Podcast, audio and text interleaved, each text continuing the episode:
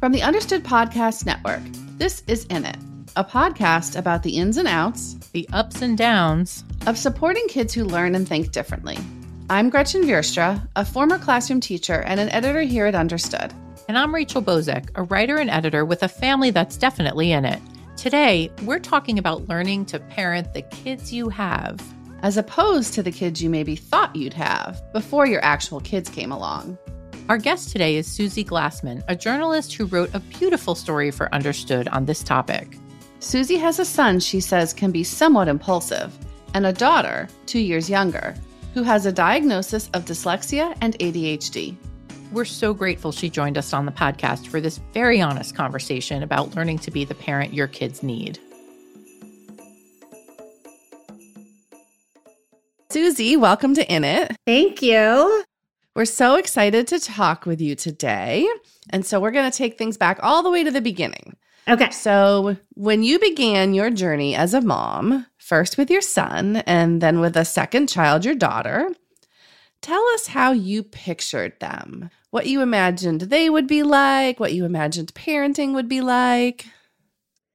I mean, it's a good question because, especially with your first child, I didn't really have a huge picture of what motherhood was going to be like. I just thought that I would have sort of normal kids with normal behavior and and everybody thinks that they're going to be the shining example of, you know, you see what everybody else does and oh, I'll never do that kind of thing. Right. but I certainly didn't expect some of the challenges. So, when did you start to notice that things weren't going exactly as you had imagined they would go or that you had kind of planned, even if you didn't even realize you were planning? Do any particularly frustrating moments stand out? I mean, the things that stand out to me was so when I had them both, right? They're 23 months apart. So when they got to be around two and four at play dates or play groups, I had one who would cling to me, right? and mm-hmm. another, you know, he would be rambunctious or, you know, the other kids would sort of follow along and do the craft and my kids off running circles around a room. and it was kind of like, oh, everyone's staring at me. And, you know, in a yeah. restaurant, like my kid's the one who's like throwing everything on the floor. And we're lucky if we get 20 minutes before we're like panicking and where's the bill and we have to leave. And and then I would just sort of pay attention to these other kids who would just sit quietly and color. and mine mine wouldn't do that. Um, yeah, I mean that's kind of when I first started to notice, and then there became a lot of um, what am I doing wrong? Right? Mm-hmm. It became a lot mm-hmm. more not so much what's different about them as yeah. what what are these parents doing that I'm not.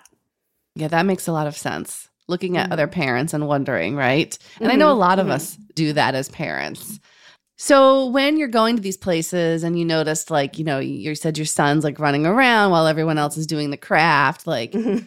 did you try to make them fit the mold of all these other kids? Yeah, I think I did for a long time. So I would get frustrated or upset or like bribe like like okay if you will just sit down and do this when we leave we'll get ice cream right um you know all of those sorts of things giving them you know an ipad or a tablet at a restaurant just to get them to sit in a seat long enough for mm-hmm. my husband and I to have a conversation and, enjoy a meal so there was a lot of uh, what do I want to say? I guess, you know, the word is bribing them mm, to yeah. behave in the way that I wanted them to, or a like, well, wait till we get home. And if you can't behave, then you're not going to get your favorite treat or you're not going to get to watch Sesame Street or whatever it was, right? Mm-hmm. So it was mm-hmm. either bribing them with rewards or threatening them with punishment.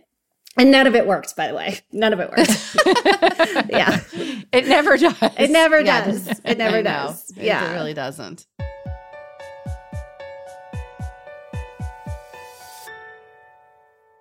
So, what happened then that led you to change your approach? Did you have like an aha moment that sometimes come to us when we least expect it? Where you were just kind of like, oh, okay, like maybe this is what it is. This is what I have to look at versus just like, I'm doing it wrong. Right. I want to say the aha moment came much later. Uh, I wish it had come sooner, but it was really when my daughter got diagnosed. So they had started school. My son is pretty neurotypical, especially when it comes to school. So learning was pretty easy for him.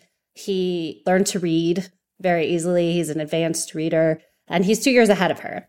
So when she started school and things were not easy for her, in my head, I thought, well, maybe she's normal and he's advanced, and this is just how it's supposed to be. Mm-hmm. And then, like many people, when the pandemic hit and they were home for school, I could see, like, oh, this is not yeah. normal. She's not keeping up with her class. These struggles that she's having with reading, they, they go well past where she should be by this point. Mm-hmm. And she mm-hmm. was in third grade. And so that's when we had her tested. And that, when I learned that she has dyslexia, um, and then later we we went into the ADHD diagnosis. That was the light bulb moment that became okay, she's not just misbehaved or can't pay attention. Like this is the way her brain works. And mm-hmm. so that's what really led me to start thinking that all of these expectations and sort of dreams that I had for them were going to have to change. So did your son get a diagnosis as well? Sort of. I mean, I would say he could potentially have ADHD. He's never been through the formal evaluation process. She was nine, he was 11. Some of it was like, well, is he just, you know, a boy and these are normal boy behaviors? I do think that he might have some, some mild, more with impulsivity and things like that mm-hmm. issues, um, but certainly not, not in the way that she does. Got it. So when you got this dyslexia diagnosis, mm-hmm how did you feel? You know, on the one hand, it felt somewhat devastating, and on the other hand, it felt like a huge relief. Mm-hmm. Um, and I will say the the relief came in the fact that from since kindergarten, I had had these gut instincts that said something's not right here. But for years, her teachers were like, "She's fine, she's fine, she'll catch up, like she's normal," you know. And then to have that validated, all the feelings that I'd had about her was like a flood of just uh, like tears washed over me in the sense that like like I'm not crazy. Yeah. Right? And then, you know, the devastation part was an interesting feeling that I had to examine in myself. And that's when I started really thinking I'm like and I remember saying to my sister-in-law like she's just not going to be a straight A student. And that's because I was, and mm-hmm. learning for me was easy, a bit effortless. I think I was a little bit heartbroken that school was going to be hard for her mm. um, in a way that now, since I know so much more about dyslexia and somewhat of the advantages it gives her, I don't feel that same heartbreak that I did. Mm-hmm. But I mean, to be honest, when I first learned, it was a bit of panic and fear. Um, yeah. You know, I remember someone telling me this is not a diagnosis that means like that she's not capable of anything. But I think there's just, when you know very little about it, it can definitely be scary. Yeah. And I think that fear is such a big part of like the hurdle, right? Like mm-hmm. to even get to like, so now what? Like, I've, that's a lot to process. Yeah, it is a lot to process. It's gotten easier for sure. Yeah. Like that was about three years ago and I would say even then, it wasn't maybe until about a year ago when I heard this concept of parenting the child that you have, right? And not mm-hmm. not the child that you want. So even though I knew how they were, and I say they because when they're together, right, they feed off each other. So yeah. I, I love telling this story when we were in one of those like big department stores um, shopping for winter coats, and my kids are just running all over the store and hiding in the clothing racks and giggling and just one of those classic embarrassing parent moments that's like, oh my gosh, why can't my kids just sit down? Right. And so any little bit of of hyperactivity he has when they're together, it's just like explosive. Um and and I remember hearing that comment, like yeah. parent the child you have, made me really want to understand more about how they tick, who yeah. they are, and what they need versus what I think they should be. So once you kind of had that in your mind, mm-hmm. how did that or did it change your approach to parenting? Like what did that mindset do for you? I would say it changed things quite significantly because I stopped yelling at this Mm. behavior that they can't necessarily control. Yeah. Um, you know, we try to watch a movie or spend some time together, and the fact that my daughter needs to get up and she loves to flip around on the couch and she's just always doing cartwheels and just getting that some energy out. The classic you know she's driven by a motor sort of thing. And th- that thing used to really irritate me. And now it's like that is who she is right? Yeah. you know we're watching a movie. She's paying attention. Like she's not being disruptive. She's just behind the couch doing cartwheels right? And so i'm not i'm not fighting that so much anymore.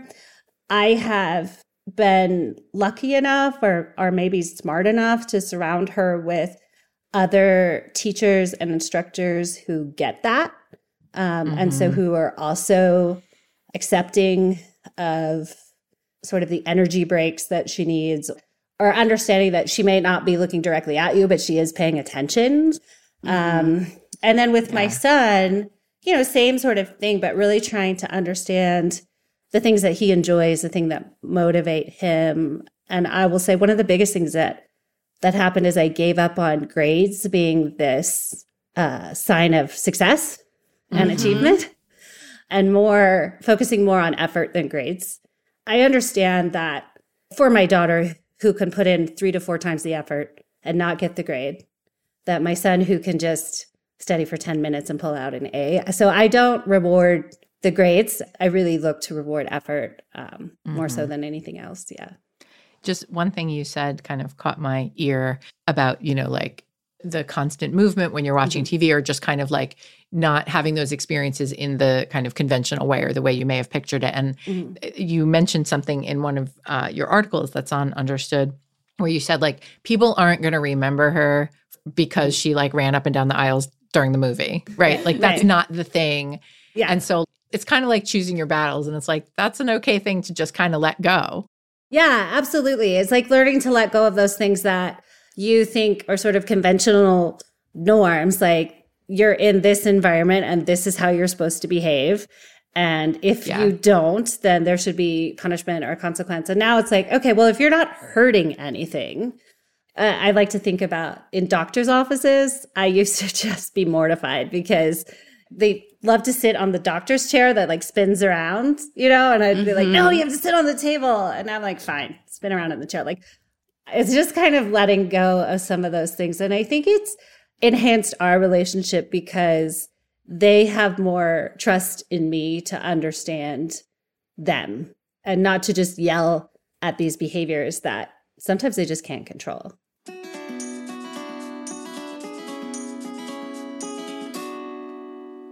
I want to talk about parent teacher conferences for a minute Mm-hmm. because you wrote a piece for us about realizing that you had to change your approach to those meetings, that maybe what you were looking for and expecting was getting in the way of some of those harder conversations you needed to have.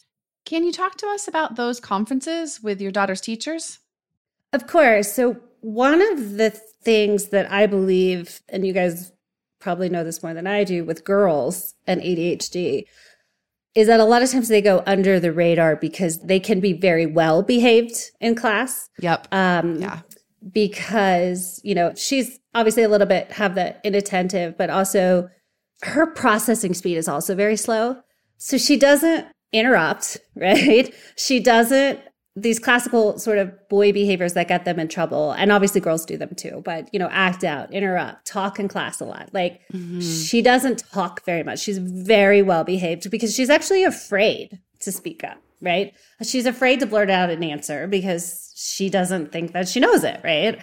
So parent teacher conferences especially in the beginning for her because my son had always had the he talks too much right?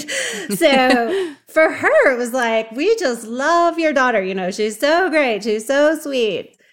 Which is all those things that you want to hear right as a parent. Yeah. so you realize after you left like wait we didn't even talk about her academics or how she's doing right? And i don't know um, i read somewhere that you know teachers don't get a lot of training in how to deliver kind of what might be considered bad news or Mhm. concerns or things like that so when they're looking at a child like my daughter who's just very much kind of in line with how they're supposed to be and then mm-hmm. maybe she's not reading aloud in class or maybe she's you know not she's a little bit behind the others but not a lot she's not very vocal so i don't think she just called any attention to herself um, mm-hmm. so those parent teacher conferences initially were like oh it was great right and then we had one in second grade I remember, and it was in the spring. It was right before everything shut down for COVID. And her school, they don't get grades in elementary school. It's like meets expectations, right. doesn't meet, yeah. mm-hmm. or like mm-hmm. exceeds expectations, right? And everything was like approaching expectations.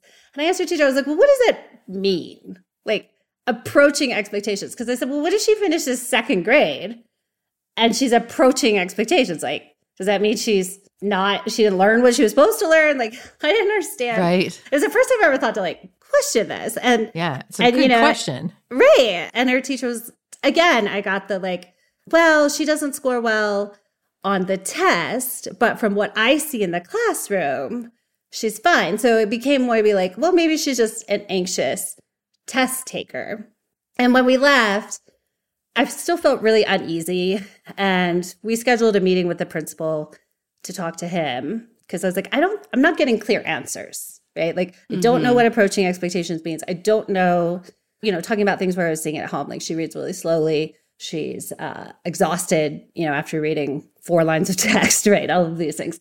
And he said, you know, the last words were like, well, we'll look into it, right? And then COVID happened. Um, yeah. And then she was home, which, you know, which then led led me to to get her evaluated. But that was kind of our parent teacher conference mm. leading up to that. And I notice even now, you know, now that she has the diagnosis, there's still a bit of a fear I notice on teachers. I try to make them more comfortable because they don't want to say like, okay, well, she tested in the, I think she was like 13th percentile for oral reading fluency. And I'm like, no, that's okay. I feel like I'm reassuring them in a way. Like, I understand that's where we're at. Let's let's deal with that in a way. So mm-hmm, parent teacher conferences yeah. are still interesting, and I think there's a lot that could be done. Not, I, I, don't blame the teachers at all. I just think that there's not a lot of training in how do we talk to parents about these issues. Yeah, that makes a lot of sense. You mentioned earlier, um, you referred to your daughter's dyslexia as um, having plus sides or kind of like some benefits. And mm-hmm. so I wondered, what have you discovered about both of your kids in terms of like their strengths or their you know we say sometimes superpowers that you didn't see before when when you were maybe more focused on like what was going wrong that now you see right. as like a plus the thing about my daughter that now that i i know her brain works differently i think i almost seek it out in a way like she and i will have these conversations where i'm like wow that's you know that's really interesting thought like tell me more whereas at first i might be like well, that's not accurate, you know, or like, you know, mm. she would say mm. something about the moon and I would be like, no, the moon's this. And then now it's like, oh, see, trying to see things more through her lens and the way she sees the world. And it's really interesting. She talks about like, she'll see a car and be like, I wonder how they came up with the design for that car, right? Or she'll be like, I wonder who invented that. She's talking about stuff like that all the time. Whereas I, I I might be in the past like, well, just Google it, right? And now it's like, well, what do you think? Now it's like, what do you think they were thinking, right? And I like, I just saw, and then she's like, Mom, why are you asking me questions? And I'm like, I just, your brain, like, it's so fascinating to me. I just want to understand, right? Oh, and the other thing I want to say about my daughter that I think is really cool is she's very um, intuitive in a way about how other people are mm. feeling. And so she has this, this really cool way of saying, and she's in middle school now, and she'll talk about some of the drama or something. And and I'll say, Well, are you okay? Did that affect you? And she'll be like, Mom, she's just 12. She's just going through something. Right. And it's like, right? Like she's just very like sympathetic. Wise beyond her years. Well, yeah, exactly. Yeah. Like, like very forgiving of people and, yeah. and, very like understanding of when somebody's in a, a place. And for my son, I think one of the differences I look at is what is it about the things that he gravitates to just on his own without any prompting. He loves facts, figures. Um, he has good like memorization skills, those sorts of things. And I think some of his strengths are also like he's very much a leader. He's always had kids that just kind of gravitate to him. Um, he loves being around kids, you know, those things that that before I would have maybe not thought so much as a strength, but now I see that as things like in the future, like, hey, you could really work with kids. And he loves like broadcasting and things like that because he can remember facts really well. So mm. those are things to me that I play up more than just, um, you know, getting a good grade in science. It's, it's like, okay, right. Well, what, you know, what are the, the skills that you have that are really going to serve you well in life? And then how can we develop those in ways that will make you even stronger? That's great. I mean, I love that, you know, you have this vision, this, you know, this angle now of parenting the kids you have and really focusing on their strengths. We talk a lot about that at Understood. Mm-hmm, mm-hmm. Um, but we all don't do that right from the start. You know, as parents, we might have faltered. And I know you've written a little bit about some of the shame you might have felt of mm-hmm. feeling like you were trying to fit your kids into what you saw as the norm. Um, so, what advice mm. do you have about parents who might regret something that they had done in the past or like, you know, are feeling shameful about how they might have parented their kids before they knew about their diagnosis? Mm-hmm. Yeah, I will echo that that is um, a very valid way to feel. Um, it's honest and it's upsetting sometimes to think like, oh, I remember back to just these battles, these homework battles we would have, right? And you're just not paying attention and you're not trying mm. hard enough and you're just being lazy and you're so smart. Why don't you get this? Right. And I, I did feel a lot of guilt and regret over that because none of that was her fault. She was actually probably trying harder than any right. kid, yeah. right? Because no child doesn't want to please their parent, right? Like she was trying really hard. But the way I, I handled that, um, I remember maybe six months or so later, I just apologized to her, right? and, mm. and she was mm. nine, and I don't know how much she understood, but you know, I just said, "Hey, like, I realized that I was treating you this way, and I want you to know that I see how hard you were trying, and I see the effort you put in, and I know." that you were doing your best and and I'm sorry I didn't recognize that and I didn't treat you that way and you know just like I'm really going to try to understand you and understand what you're going through and also I'm going to try to get you all of the help that you yeah. Mm-hmm. need to be successful and to understand you know that you're not dumb or any of those things that you might have thought you know, and, and I remember her response was like, okay, you know, but I'm, right. I'm sure that, you know, I'm sure somewhere along the line, like it really sunk in and it meant no, a lot to her. It. Yeah, yeah, yeah, she did get it. And then it's just kind of forgiving myself. And then I will say, because I know Understood has the Wunder community, I think um, finding other parents or as myself a mom, other moms has been one of the biggest things that I could have done for myself to yes. mm-hmm. understand like okay i'm not on an island here when i started talking about her diagnosis i found maybe five people in my neighborhood whose children were also either dyslexic or adhd one had an auditory processing disorder and so all of a sudden i had a network i didn't know was out there and i will say that has been one of the saving graces um, of all of this. Right. It's you know I can put out there, guys. I'm looking for. I need a tutor, um, you know, who who knows Orton Gillingham or you know some of these instructional methods that are great for kids with dyslexia, and then you know every says, oh, try this person, or you know, and sometimes it's just finding like I'm looking for, you know, she needs to get tested for this. Like, where can I go? Or um, or saying like, hey, you know, my child's doing this. Is it normal? right? And then just mm-hmm. having people come back and say, yeah, I'm going through that too. I know you guys were talking a lot about the holidays coming up and how to deal with sensory processing challenges and, you know, some of these things that like make us feel very ashamed as a parent, like, mm-hmm. especially like when you're with family and family can be sometimes the most judgmental of all. Um, but then just kind of being able to call a friend and laugh about it, right? Like my mother-in-law, she's like, insisting we do this right and then you just kind of laugh and it just eases the tension a bit um, so yeah i would i would definitely say um, there's nothing to be embarrassed about there's so many kids right? And um, I think the more that we recognize that um, and the more community we build, the better off we all are. Yeah. Yeah. And I and I I just love your advice and story about the apology. You know, I just yeah. I feel like no one ever apologized to me when I was a kid.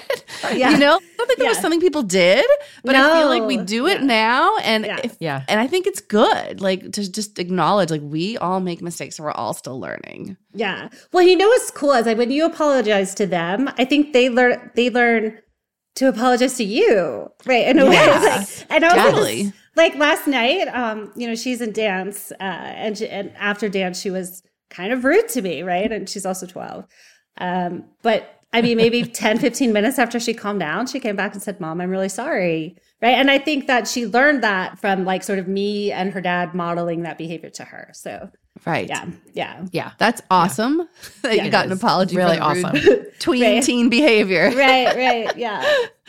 Ah. Well, thank you so much for talking about all this, Suzie. yes. Thank you so much. Yeah. Well, thank you guys for having me. I could talk all day, all day about this. So I appreciate it. If you want to read Suzie's articles about parenting the kids you have and about changing your own approach to parent teacher conferences, we've got links to those and other related articles in our show notes.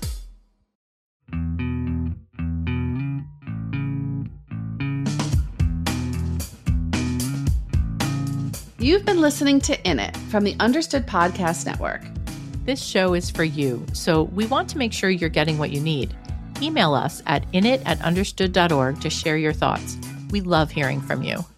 If you want to learn more about the topics we covered today, check out our show notes. We include more resources as well as links to anything we mentioned in the episode.